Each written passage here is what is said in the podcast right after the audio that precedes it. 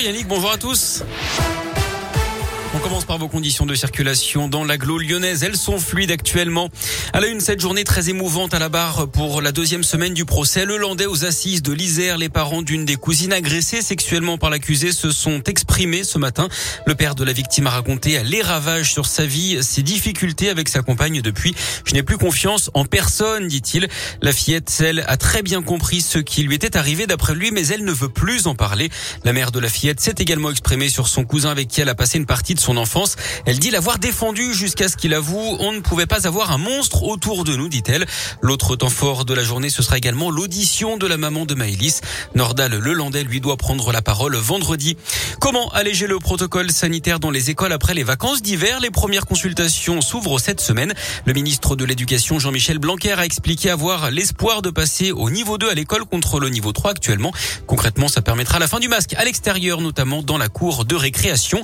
L'épidémie qui impacte hein, également le monde culturel. La fréquentation dans les salles de cinéma et de spectacles vivants, c'est-à-dire le théâtre en France, a baissé d'environ 25% ce début d'année par rapport à la même période avant la crise sanitaire.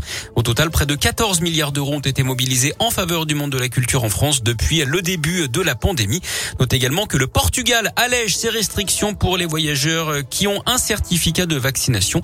Plus besoin de présenter un test négatif en plus de ce certificat avant d'entrer sur le territoire désormais.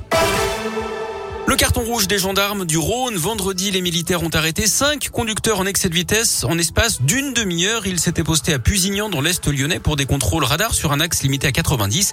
Les deux premiers conducteurs ont été contrôlés à 137 km heure, le troisième à 149, le quatrième quelques instants plus tard à 163. Enfin, le dernier lui a été flashé à 176. Il s'est vu retirer son permis. Son véhicule a également été immobilisé.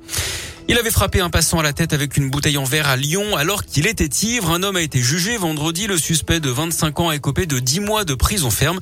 La victime avait été coupée à l'oreille. Elle avait dû recevoir trois points de suture.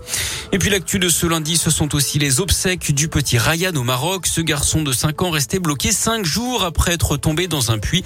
Il n'avait finalement pas survécu. En sport, on croise les doigts pour les Bleus aux Jeux Olympiques de Pékin avec le biathlon qui est en train de se terminer. Le 15 km femme avec Anaïs Chevalier bien placée pour une médaille. Elle est à la lutte en ce moment pour un podium. On rappelle ce matin que le ski alpin a apporté un deuxième podium à la délégation tricolore. Médaille d'argent surprise hein, de Joanne Claret, 41 ans en descente. Et puis la déception en revanche pour notre porte-drapeau Tessa Worley qui est tombée euh, en géant.